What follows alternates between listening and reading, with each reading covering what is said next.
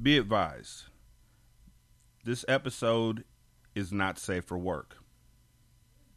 There is explicit language in this episode. Thank you.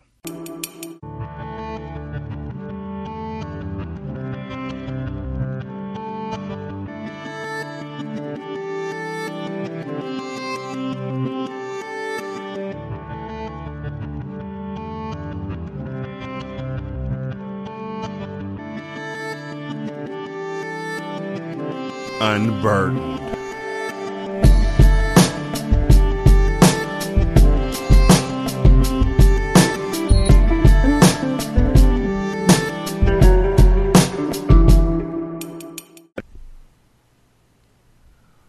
Welcome to Unburdened, episode three.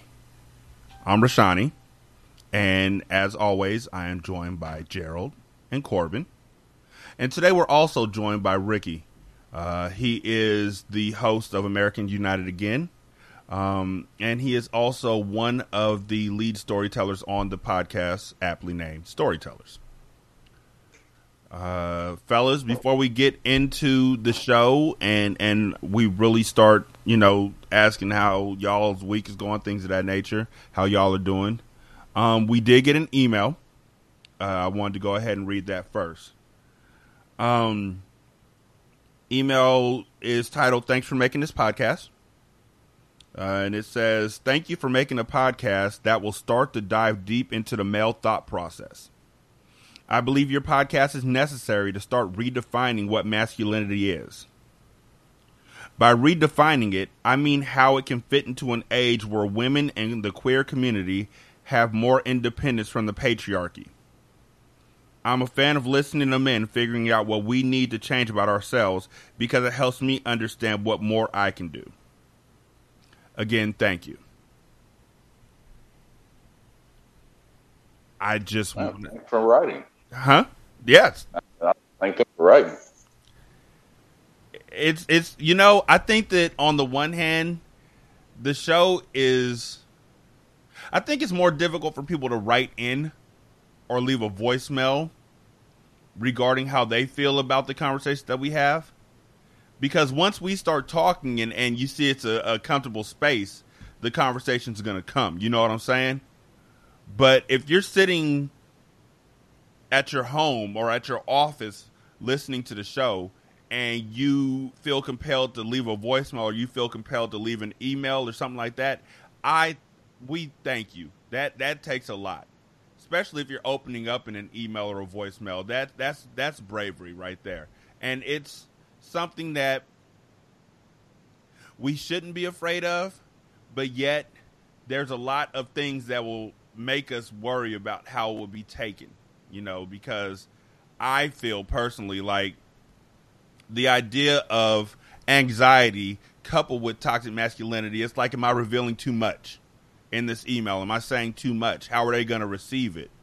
Um, so there's always that that break, that stop that happens automatically for me. So to break through that and actually leave an email or a voicemail, it it it it's wonderful, and I greatly appreciate it. We greatly appreciate it.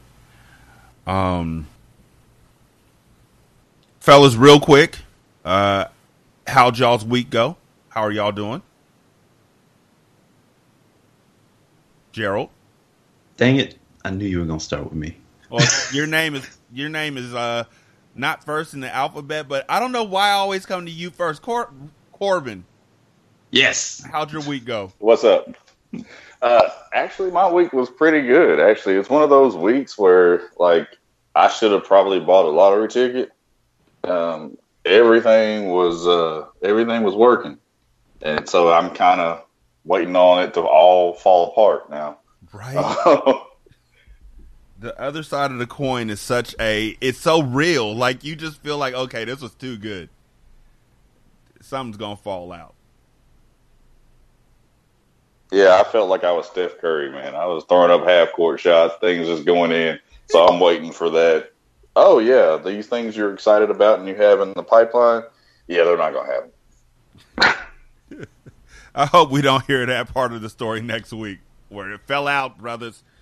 Um, bottom fell out, guys. I don't know what to do now. I need to live with one of y'all for a little while. Don't ask questions. Just let me in. Um, Rick, how was your week? Nigga, boy, nigga, that was my week. I know that sounds silly, but like, uh, shit, even yesterday. So, um, I work in IT, and you ever had, you ever just had that like, oh shit moment, like shit just went down, and you right there. Yeah, that was me this week. So I'm sitting in uh, uh, our call center, and I was helping somebody with like just kind of a minor trouble call and shit. Um, and it was like shit, ten minutes after I was supposed to leave anyway, but I was like, fuck it, let me just knock this out while I'm here. And um, so I'm helping her, and then I start looking up because I start noticing like everybody's looking at me, like standing up out of their desk and looking at me. And I'm like, what? And then I look up and I look at the phone queue. Whole phone queue went like just dead. All the phones were like just shut down in a call center. and I'm like, uh, all right, niggas, I'm on it. All right. I'll be back. like that's all I can say. Like, all right, uh, I know. All right, I'll be back. We're on it. Cause it just happened out of nowhere, and then two hours later, I was finally going home. Overtime. Oh yeah, that, I ain't gonna lie, that was nice. But I, am I'm, I'm gonna enjoy it like next week when I get paid and shit. But like this week, nah, nah. Gerald, how's your week going? I don't mean to laugh. Sorry. It was um, it was a week like this is this is this was a pivotal week in my life. Mm-hmm. I don't know exactly what it's going to turn out as, but I just know a year from now, I'm going to be able to look back and I'm going to say this date, uh, specifically September 20th, was a pivotal day um, man, long, long and short, uh, had a friend come in town this week working. Uh, we've worked together when I was in California. She's working for a different company now. Um, and she was coming in to do a project with people from my company, uh, people on my team, actually. And her and her coworkers, I basically ended up spending like the whole day just kind of shadowing them and being a part of the project they were working on. And it reminded me that I don't hate my job. I hate where I am now. Mm. And it made it really clear to me it I'm I'm in the wrong company. They are misusing me um, in multiple different ways, both the not treating me right and I'm capable of doing a lot of other things than what they're putting me into and then I look at these people who are working in this other company, and it is like it is exactly what I should be doing with my life, and it just made it really clear. Like I've been on this, I'm really not happy thing for a while, but that day I was just like, oh, it's not that I'm not happy and I don't want to do this work anymore. It's that I'm not happy because I'm doing the work at the wrong place with the wrong people. I need to get out of here. So this has been a, a soul searching type week. Uh, I went to an African American leadership conference yesterday, met a lot of good people, did a lot of great networking, uh, or not yesterday, uh, Friday. Uh, and then I just spent all yesterday and today kind of getting my house in order, um, cleaning out my office, organizing my life, clearing out the 10,000 emails in my four different email accounts. Like, like I'm in real life, I looked and I said, You're better than what you are right now you have to get your stuff together and you have to start moving. So that's kind of where I'm at. It's just in this very um, driven place, uh, but also extremely frustrated that I've allowed myself to get here. You know what? That might be the quote of the week. You're better than where you are right now it's such a hard thing for people to to see because it's like when you're in that time that's literally all you see we get such a tunnel vision like i'm never gonna get out of this I'm never to rise above this. I'm never to be better than this. So to be reminded that you are better than where you are right now, I know that that's this week, like you said, this week is to be the week like after this this is like life altering. I hope that those words like hit people the way that it just hit me cuz that struck me right in my soul. Like almost like when the pastor be speaking to you that hit me hard. You are better than where you are right now. And just don't sink. For all y'all out there who are listening to the show we talk about um, we are black men talking about mental health issues talking about issues that are affecting our lives talking about things that have affected us as we grew up toxic masculinity misogyny um, sometimes even music the church that have affected us in ways that we are really trying to figure out so that we can unburden ourselves of it. And I think that needs to be the subtitle for this show. You are better than where you are right now. That is real. I get that feeling also, man. I mean, it's the reason I say that is because I get it when I'm looking in the mirror. Like this week, of course, it didn't come. This week, I mean, I was rolling sevens all day long.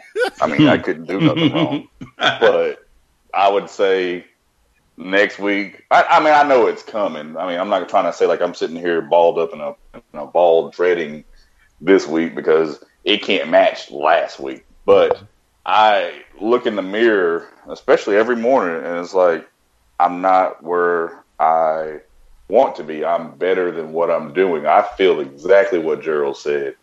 But for me, it's been okay, well, how do I get there? And am I chasing a ghost of of in my head that I think I should have already accomplished A, B, and C, but maybe A, B, and C was not for me to accomplish? Am I chasing that because for somebody else rather than what I really and truly want? Does that make sense? Yeah. Um, I think so. I I, I used to say it a different way. Like I, I used to say I work way too fucking hard to be this broke but it alludes to the same thing. Like you putting in, you know, the work, and it's just the results aren't coming. And it took me a long time to remember, like, I deserve better, but not everybody who gets better deserves it. Truth. And not everybody who deserves better gets it. And so, to the degree that you do, that it falls in your lap, whether it's of your doing from your own hard work or shit, maybe it is maybe it is some fucking benefit from male privilege. Like let that shit fall in your lap and do the best with with it that you can. Like because otherwise they're just gonna give it to some other nigga. Like it's not like they're gonna go and pass you up and say, oh well, you know we're gonna give it to a uh, uh, queer person of color. We're gonna do that. That's never the jump. So how do you do when you get that thing that you know you don't deserve, but you've been putting in work other you know elsewhere.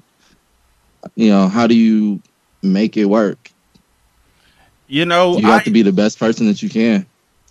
I sometimes have it's it's almost like survival's survivor's remorse when something good happens to you and it doesn't happen to another person who yeah. you know deserves it just as much as you do. You feel bad for that situation. You feel well, I do. I feel bad for the situation. I feel bad for the people who didn't get the opportunity that I got. And then you're supposed to work at making sure that that opportunity enriches everybody around you, or at least that's what my mindset always was. It was like, okay, I I was given a raise, so then I could help out other people. Um, I was given this opportunity, so then I could help bring other people up. And I think that a lot of people feel that pressure like you have to take the other people with you. Uh, Coolio had a song called "Bring Some Back for the Hood." Whatever you do, you got to remember where you came from and bring some back for the rest of us who were unable to take those steps that you took. And I wonder sometimes, like, how much pressure do we put on ourselves to make sure that we are striving to enrich the people who weren't able to get the opportunities that we got.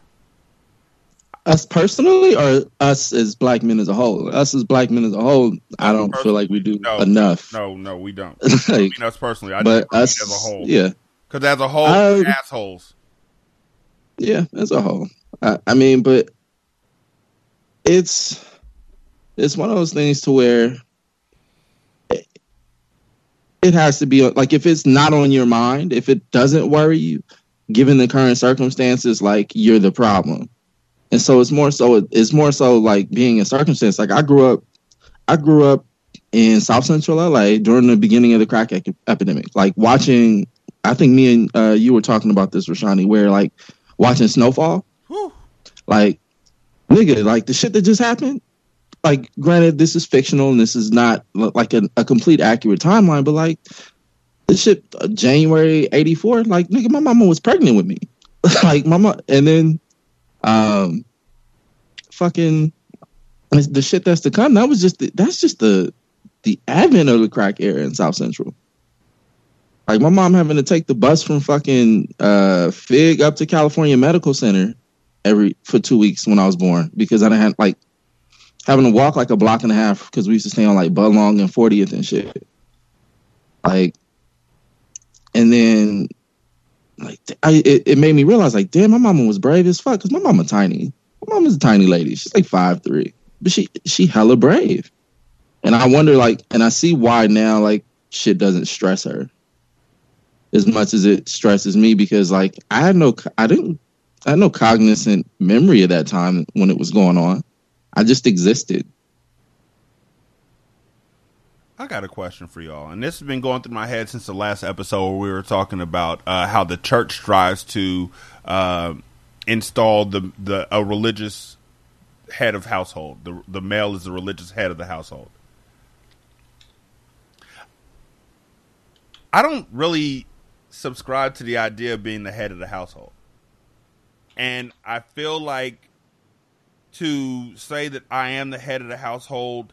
Um, puts not only pressure on me but also takes a lot of credit away from what my wife does and i feel like um if i'm being completely honest i'm not the head i might be the co-chair but when it all comes down to it all conversations that we have in my house my wife and i have them together any decisions that are made we have them together and the only time that people think i'm the head of the household is when they don't know me.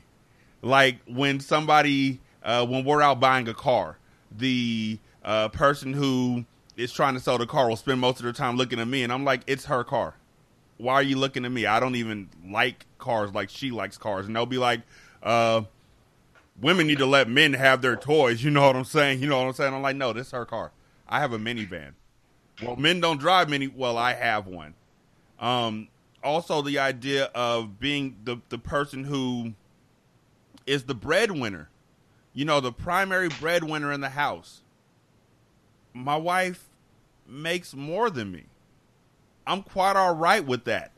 But there's a lot of people who are like, you have to be the person who leads the house. You got to be the person who makes the money in the house. You got to be the lead disciplinarian and all that. And I'm like, you know what? Where I grew up, it was never really like that. And I never wanted that sort of a lifestyle for myself. I wanted a partnership. What do y'all feel? Like we're all either A, in relationships or B, married. What do y'all like when y'all think about the head of the household?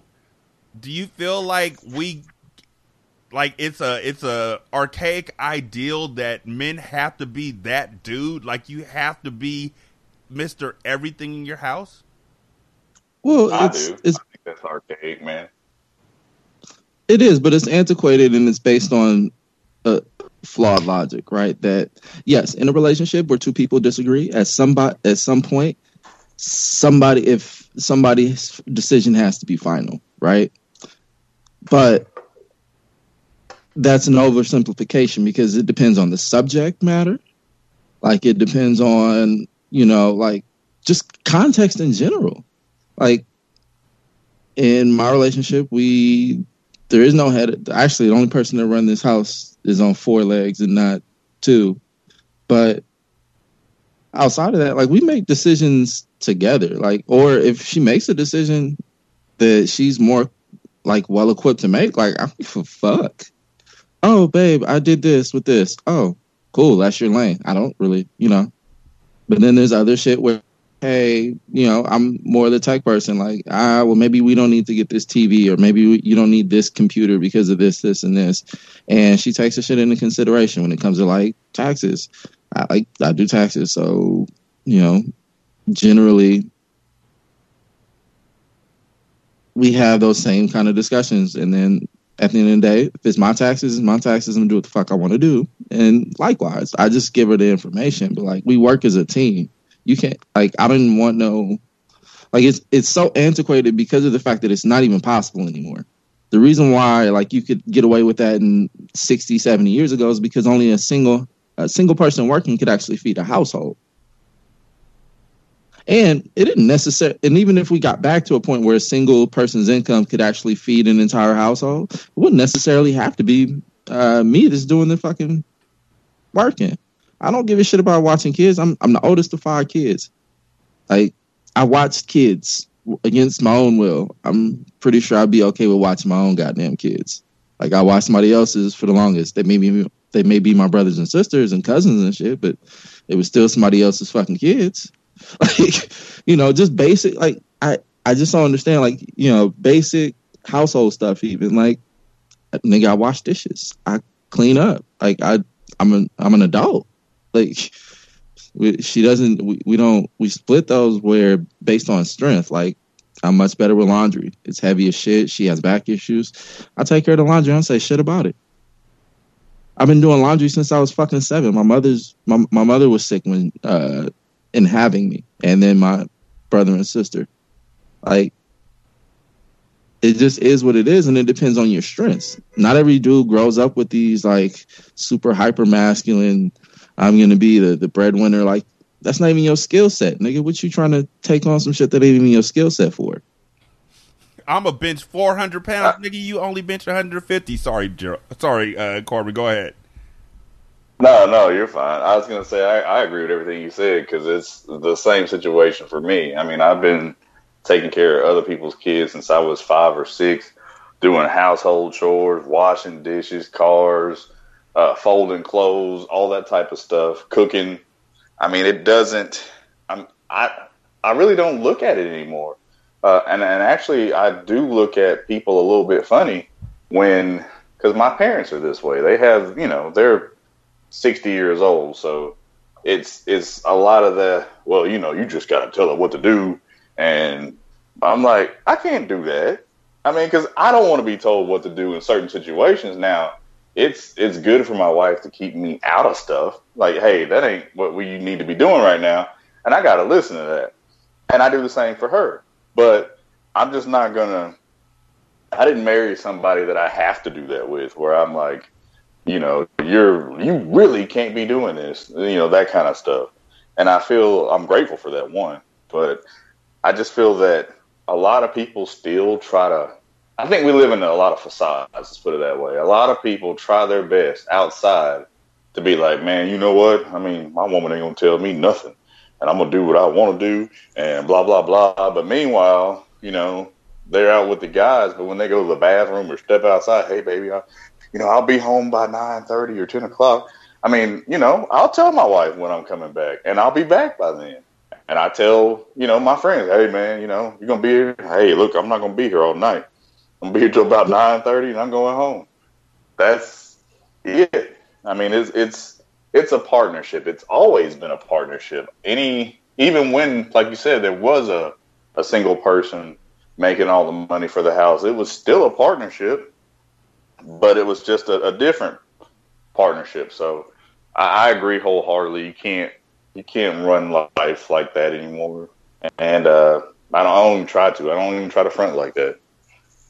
But you know, it's wild. It's something that you mentioned where you know you were talking about how um, you know you have to, like I say it all the time. I I don't give like if I go out somewhere, I'm going out. What time you um and if somebody be like, "Oh, you know, you gotta uh, be back with with the ball and chain," I'm like, "Nigga, I do what the fuck I want." Now, part of that and and then I'll go leave 10 minutes later because at that point like I kind of go want to go be with her but it's not. That that's what happens when you have a partnership cuz she trusts cuz she trusts me. Like there's if if I go hang out for fucking 6 hours I wanted to hang out for 6 hours. I needed my space. And she understands yeah, that. and likewise if she goes thing. Yeah so it's not like when you're in a relationship and you have an actual partnership it never actually feels like that no, like, and I yeah. agree. It feels more like uh, like you're just being courteous. Like when my wife goes out with her teacher friends, I want to know stuff like, "Hey, I'm not going to be home till like twelve or one, so I can set the lights and you know do all the stuff around here that needs to be done." Or if she's going to be here at nine o'clock or ten thirty, she can do it. It's it's more of a utilitarian thing for me, and I want to know she's all right. mm-hmm. That yeah. kind of thing. Yeah, like I took off the day 2K dropped, right? And you know, everybody was like, well, how'd your how'd your fiance react to you know you playing video games all day? She don't give a fuck. She found shit to do. She knew that like this is one of the few times where guess what? I'm about to go turn up, and my turn up is on is on 2K. Like, oh well, like she just let it go because when she has shit, she has seminars or she has healing things that she has to do. Like, psh, nigga, I'll do what you do. I'll entertain myself. Like I'm I'm fine with that. It's a relationship, like, or I'll just go out with my boys if if it's that serious. I can always find shit to do. Gerald, you know, I I came up in a family that was very much your southern traditional style family. Um, on both sides of my family, like whenever there was any type of event, usually on a Sunday, and dinner was involved, it was like, all right, what are you doing in the kitchen if you have a penis? Um, it was just, you know, they would kick us out. And so the men would be all in a different room watching football, and the women are moving around in the kitchen doing this, that, and the other. And you know, it was just kind of that's that's what I grew up seeing. Uh, my grandparents on both sides of the family, I had like the same kind of of grandfather, and uh, and that was the kind where you may hear him talk like once in your life. Um, in, in, in, all reality, I think I might be able to count on one hand the number of times that I heard my uh, daddy Posey, my my grandfather on my mom's side, speak, and I had a lot more conversations with my grandfather on my on my dad's side. But as far as speaking in the house, like my papa would never say much of anything. I only heard him once raise his voice to anybody. And even then, he didn't really raise his voice. He just came in and um, basically got one of my cousins together because she was disrespecting my grandmother, his wife. Mm-hmm. And you know, the the men that I grew up around were very much that um, speak softly and carry a big stick, but their big stick was just the fact that they had the respect of the family as the patriarch of the family, but they didn't wield that around. They weren't men who went and said, I'm running this house. You saw the leadership in them by how they treated the women in their lives. And you would walk in any one of the houses that, that were in my family and if you if you were just a surface person, you would think, oh, you know, this woman is running this house and this guy is this, that, and the other, and blah, blah, blah. But what I grew up seeing was, you know, true male leadership or, or true, um, you know, being the head of something. It means being stable. It means being the rock, being the person who is going to be able to hold things together when when everything's not right and not perfect. It doesn't mean being the guy who says, "Well, I don't, you know, like y'all were saying, I don't take care of kids or change diapers or do this or do that and blah blah blah." It's not about all that. It's not about that masculinity stuff. It's about are you are you the the rock? Are you going to hold everything here together? And you don't have to if you're a person who does that and who can do that, um, more than likely you're not the kind of person who's running around running your mouth about what you will or won't do or what your woman can and can't do and and all that. So so that's the model I grew up seeing as I as I came up, and that's what I've tried to model in my life uh, because you know my wife is she she always argues with me when I say this, but she's much smarter than I am uh, in a lot of things. She's extremely creative. I have no creative bones in my body. She's extremely um, in touch with her. I don't know. I don't know how to explain it, but we'll just put it like this: I'm an analyst and she's an artist and there are things that she can do that I would never be able to dream of and there's things that I can do that she wouldn't be able to dream of and our we complement each other in those things. And just like uh, Ricky was saying hey if there's a lot of stuff that she's way better at doing than me I'm not going to try to come over and tell her how to do it. When the decision needs to be made she's making the decision. She will counsel with me and get my input but ultimately, if she's the expert, she's making the decision. And it's the same thing with me because, you know, our house is it's a two-headed monster with three little monsters that outnumber us that we have to, you know, somehow manage as two people. That doesn't work when you have when you are at odds with each other because one person is trying to control the other or control the environment or put on a face for the rest of the world. Um, so I just I see that whole head of the household thing as we we co-head the household, but to be honest, I do feel like it's my responsibility because I have those skills, right? Ricky was saying that, you know, not every man has the ability or the skills to do these things. I feel like because of who I am and how I am, I am I am a rock for so many people in the world that um, that are around me because that's my personality. I hold it together. I, I keep my head straight and I keep things pushing forward when everything goes bad. So I feel like that's my responsibility in my household to to be the calming force when when the storm is going on. But when the storm's not going on and everybody's moving, you know, uh, at full throttle, it's not my role to be out front pointing and directing where everybody's going to go and what we can do. Right? We we we are capable of doing things together sometimes when stress comes, you need somebody who's going to be the rock. I don't see a problem with either the man or the woman being that person. It's whoever is best equipped for it. In my household, uh, she'll tell you, and I will too. It, that's me. I'm I'm that person. But it doesn't. It's not because I'm a man. It's just because of who I happen to be. I have a. Uh, you you were talking about uh, how your grandpa, and I love how y'all folks in the South say "papa." I really, I wish, I wish I could call my grandparents Papa and, and Grammy, something like that. I just, it just doesn't roll off my tongue the way it rolls off y'all's. But Papa, it, I wish, I hope my grandkids call me Papa. Um, I'm gonna be like, call me Papa, and they're gonna be like, we're in California, and I'm gonna be like, all right, fine. Um, but how you said that your your your Papa, um, when he needed to step in, he would step in uh, but more often than not, he, you know, didn't need to. And I know that's a complete like paraphrasing of what you said. Um, there's a lot of men, and I, I admit that I used to be one of them, um, who used to say, I don't need to uh, swing a belt or anything like that. All I need is my voice and a look. And there's memes that you'll see on the internet uh, saying, you know you're a parent if you spent more than three minutes doing this until your until your kids got their their their faces straight or whatever it may be, and it's a picture of Samuel L. Jackson just staring at somebody or staring out the, the camera. I read a a thread on Twitter uh, a couple months back that uh, struck me, and it was a thread from a lady uh, saying that one of the most terrifying things for her at this point in her life is a man's voice, a man's raised voice.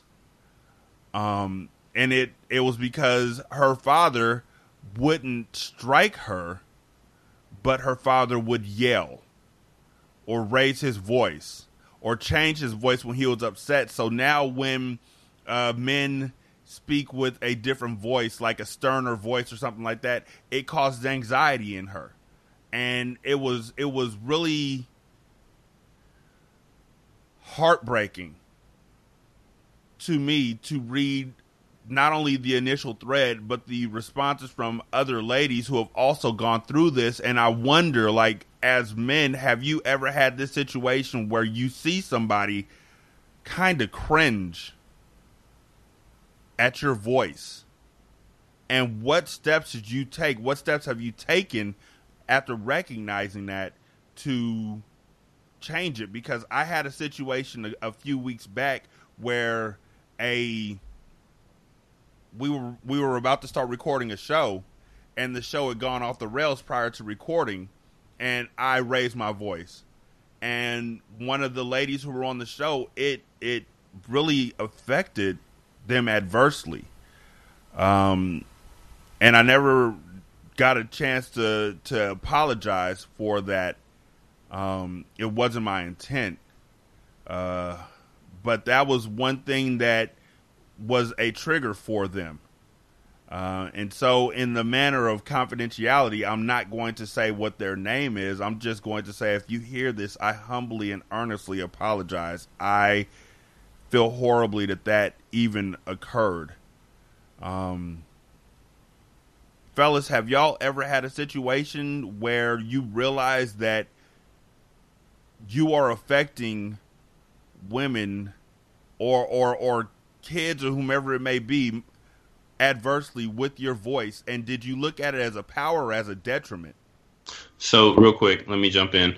Uh, so i want to clarify first with with pawpaw um, he his thing of raising his voice he didn't actually raise his voice he just spoke. He just he stepped in and he said you need to leave and escorted her out of the house because she was yelling so he never raised his voice just to be clear for everybody listening that was not uh, the story he didn't come in and boom boom boom um, but you'd have to know him to understand just how powerful it was for him to even get up and step in and say walk out but to answer your question uh, from my perspective, yes, absolutely. Uh, I spent eight years in the Marine Corps and I was infantry. Yelling was a way of life. It was the way that you said hello.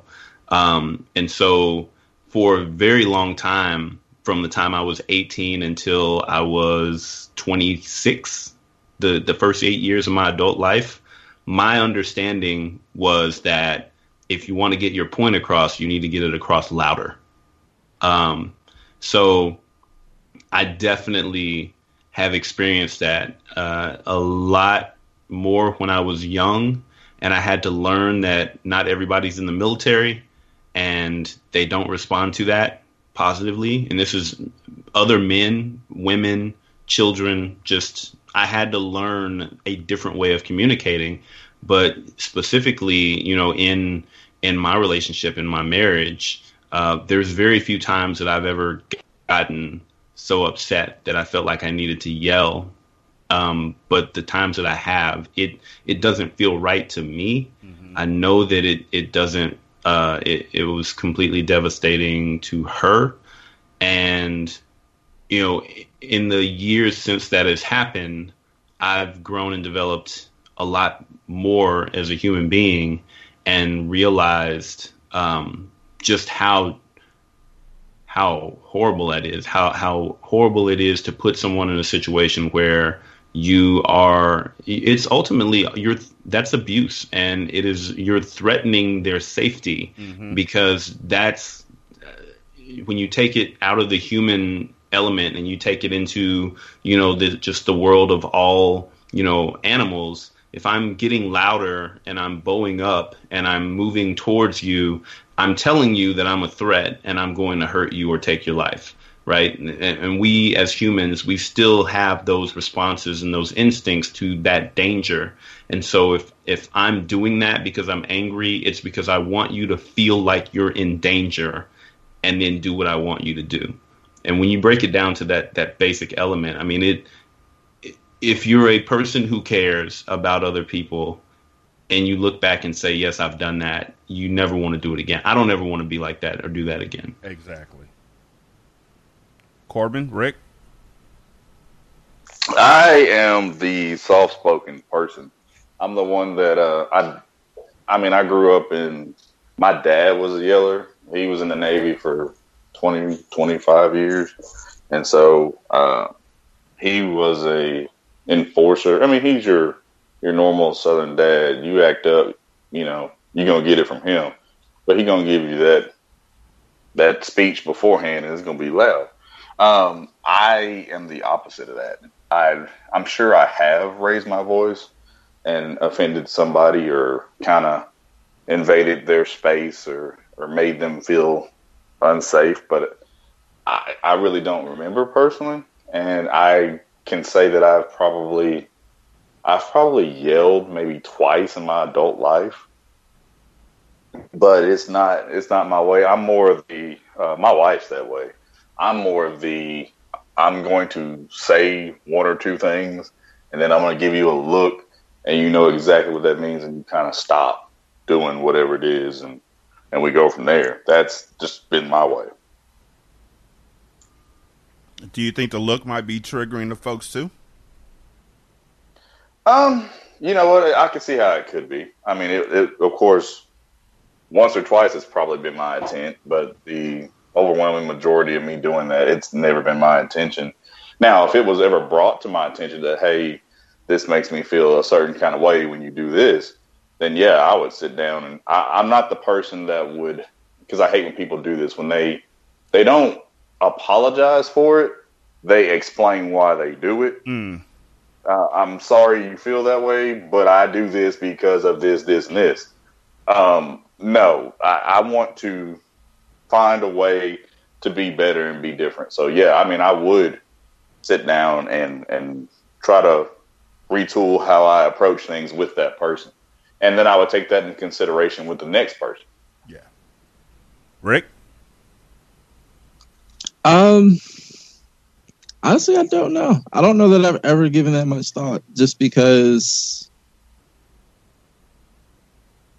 I'm not the type of person who generally yells without feeling some sort some form of provocation. Like generally, I'm just kind of a goofy, silly guy. Like I just like to crack jokes and talk shit.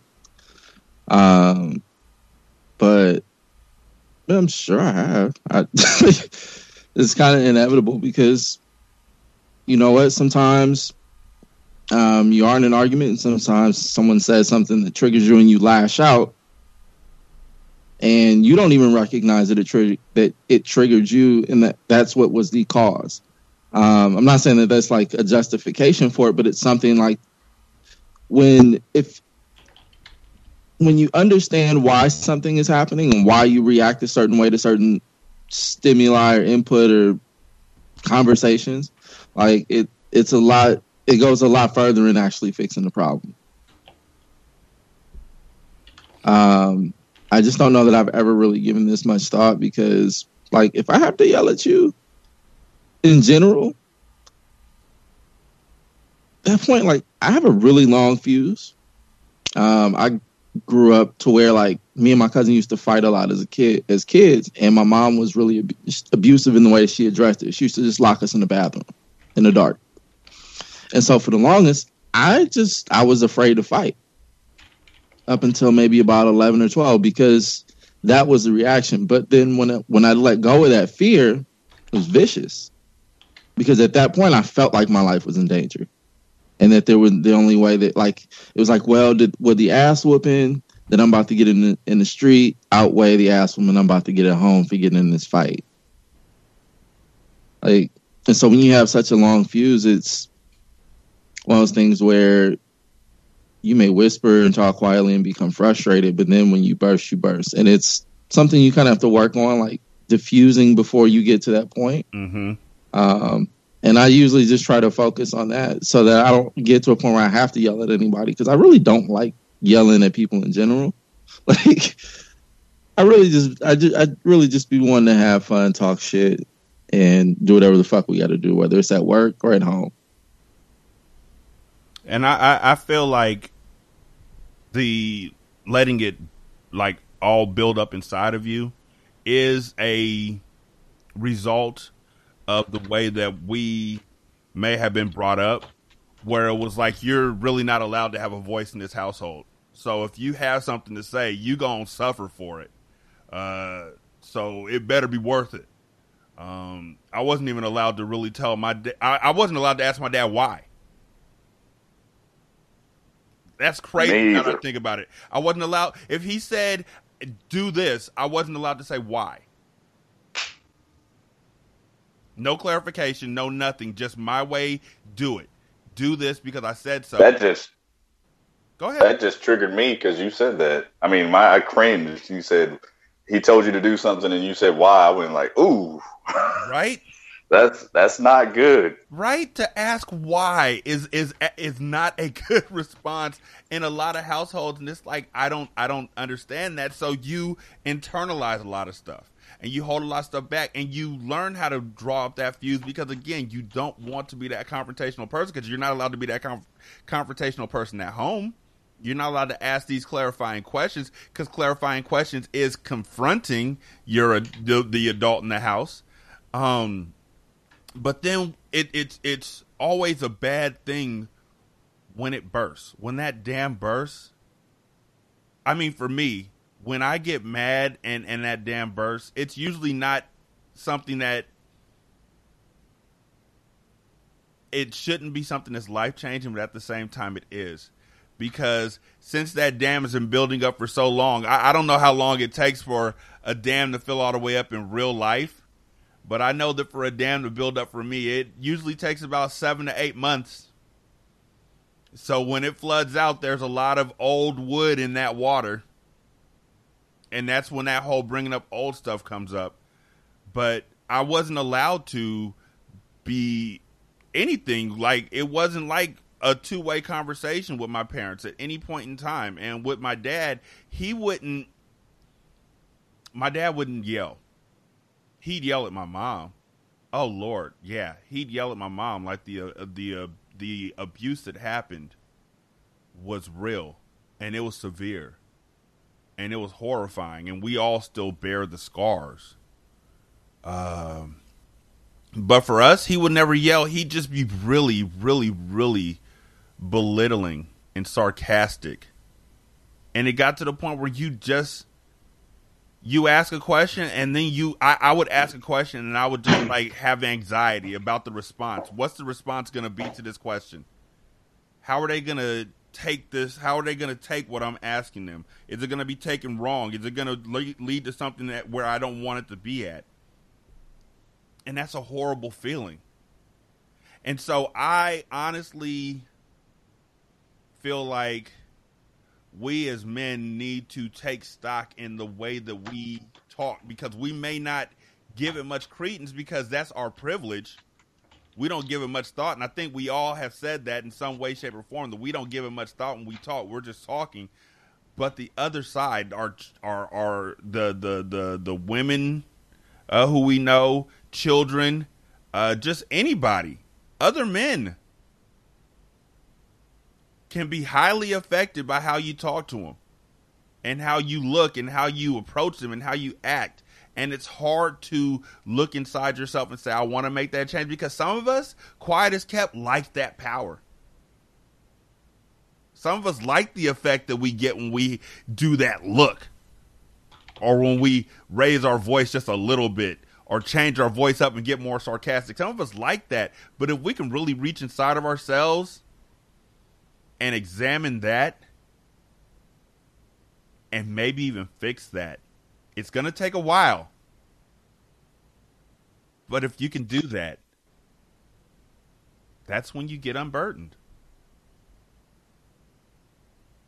Yeah, and I think a lot of that comes again from understanding like where that comes from. Like, um, in certain con- in certain circumstances, that shit saves your life. Like, and so it becomes something that you that you seem to value, but it's it really it worked that one time, nigga. Like, it don't work every time. Like, it's not one of those things you need to. It's not a skill you need to keep sharp. That you, that it, it worked a few times when you were a kid to get you out of a really shitty situation. It's not gonna do you much justice going forward in life. Yeah, it's like on the Karate Kid when he used the crane kick, and then he tried that shit again on Karate Kid Two, and, nobody it, it, it nobody else saw Karate Kid too. Okay, um, it didn't work. Yeah, nigga, people was just letting you cook. Yeah, it, didn't, it didn't work. um, I just when I read that, literally, I felt so bad because I see myself, and then I see myself on both sides. You see yourself both from the side of the man who is causing these issues, and then you also see yourself as the victim because other men have caused these issues to you. A lot of tax, a lot of toxic masculinity is swallowing poison and then becoming immune to it, and then growing an affinity for it, and then using that poison against other people. I'm just saying. Gerald, uh, Corbin, y'all got any last thoughts? Uh, no, I'm good. I'm still uh, kind of re just processing what you were talking about earlier. I mean, I'm just going through all the times in my life where I feel that you know maybe I may have uh, been that person. I didn't even know I was being that person. Honestly, I didn't. Well, I mean, we we probably don't. I mean, that's why it's like the first time it's even really crossed my mind is 15 minutes ago when you said it. Yeah, I mean, because think like in my case, right? I sound like my mom with a deeper voice, intonation, tone, pace, speeching, like everything. Just just about. There are very few things speech pattern wise that me and my dad share. I just have a deeper voice. I don't, and it never really hit me that the things that she would that she could say or do without them be sounding as rough or harmful, just because her tone, her in you know, she got a little less bass in, in her voice, are different. Like it, you never really take that into consideration because you've just grown up with your normal speech pattern. Yeah, for me, and I learned um, that like in oh, a call sorry. center because I used to work like I used to work in uh, call centers and do a lot of custom like tech support and customer service, and you know I say something and you know sure, and it'd be taken just even if it's slightly more aggressive, it adds to the situation, even though I'm already lowering the t- the tone of my voice. You were saying, Gerald? Yeah, I was- just gonna say, for me, especially listen to the last part that you guys were saying. Uh, you know, my my dad was abused growing up um, by his biological dad. That's what he grew up with.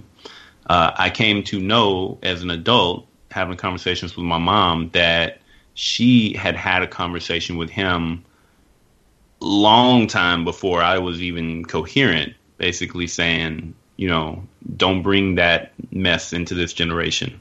If you ever put your hands on him, we're done. Um, so my father, he never, he didn't even want to spank me, right? My mom did all of that whenever I deserved it. Um, but he, it, it was one of those things that it hit me as an adult of um, kind of knowing where he had come from, what he knew to be the way you discipline people, and then my mom having the wherewithal to say that's not coming here, and him uh, respecting that. But it became a thing when I was a teenager, and I was feeling myself to where I started pushing him, right? Because you start realizing what what your dad hasn't ever done right? And then you start thinking that you know you're bigger and better than you are. And I started pushing him, and you know, thinking back now, you know, my dad's been gone ten years, and I think back on all the things that I did that I could have done better to be a better son to him. Um, my teenage years, that was definitely one of them where um, I I pushed. You know, I would poke the bear because I I learned that the bear would not attack, um, and and that that just came back to me because you were talking about how your father he would he would yell at your mom but he wouldn't yell at y'all. And like immediately i thought it's like they she might have already laid that out for him right? Um, i don't know if that's the case but it's just the the people in our lives the the people i would say the non-men in our lives they see what is in us. They see what we can be both great and bad. And they do a lot of work behind the scenes to keep us from becoming our worst selves and to help push us to being our best selves. And I think that it's our job to recognize that and now with things like this podcast start doing the work on the front end ourselves saying hey we are going to start self policing, self regulating, and self improving because it, it's through conversations like this that we look back and say, man, my mom did a whole lot of work, or my grandma did a whole lot of work, or my aunties, aunties did a whole lot of work behind the scenes to make sure that we grew up in a positive environment. As men, we shouldn't have our wives or our significant others having to do that for us in this generation or going into the next. So that's just something that I took away from the conversation. I, I don't have anything to. I, I feel like that happens to me a lot, Gerald. You come out and drop just jewels, and all I can do is agree and say I ain't got nothing else to add to the conversation. Um, Rick, thank you so much for joining us. We greatly appreciate it. Um, Gerald Corbin, it's always a pleasure. Um, and to It- those of y'all who are taking time out to listen and uh, talk with us on the Facebook page, which is Black Men Unburdened. Um, I thank y'all. It's like I said, it's it's it's always difficult to be vulnerable. It's not difficult to be honest. It's difficult to be vulnerable and honest. Um, but we appreciate y'all taking the time to do both.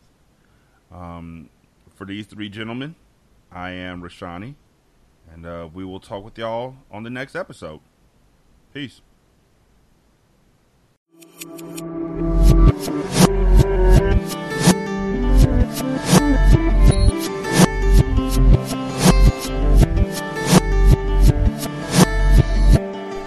You can follow the show at Unburdened Pod on Twitter. Voicemail is 916 572 9016. Email is blacknunburdened at gmail.com.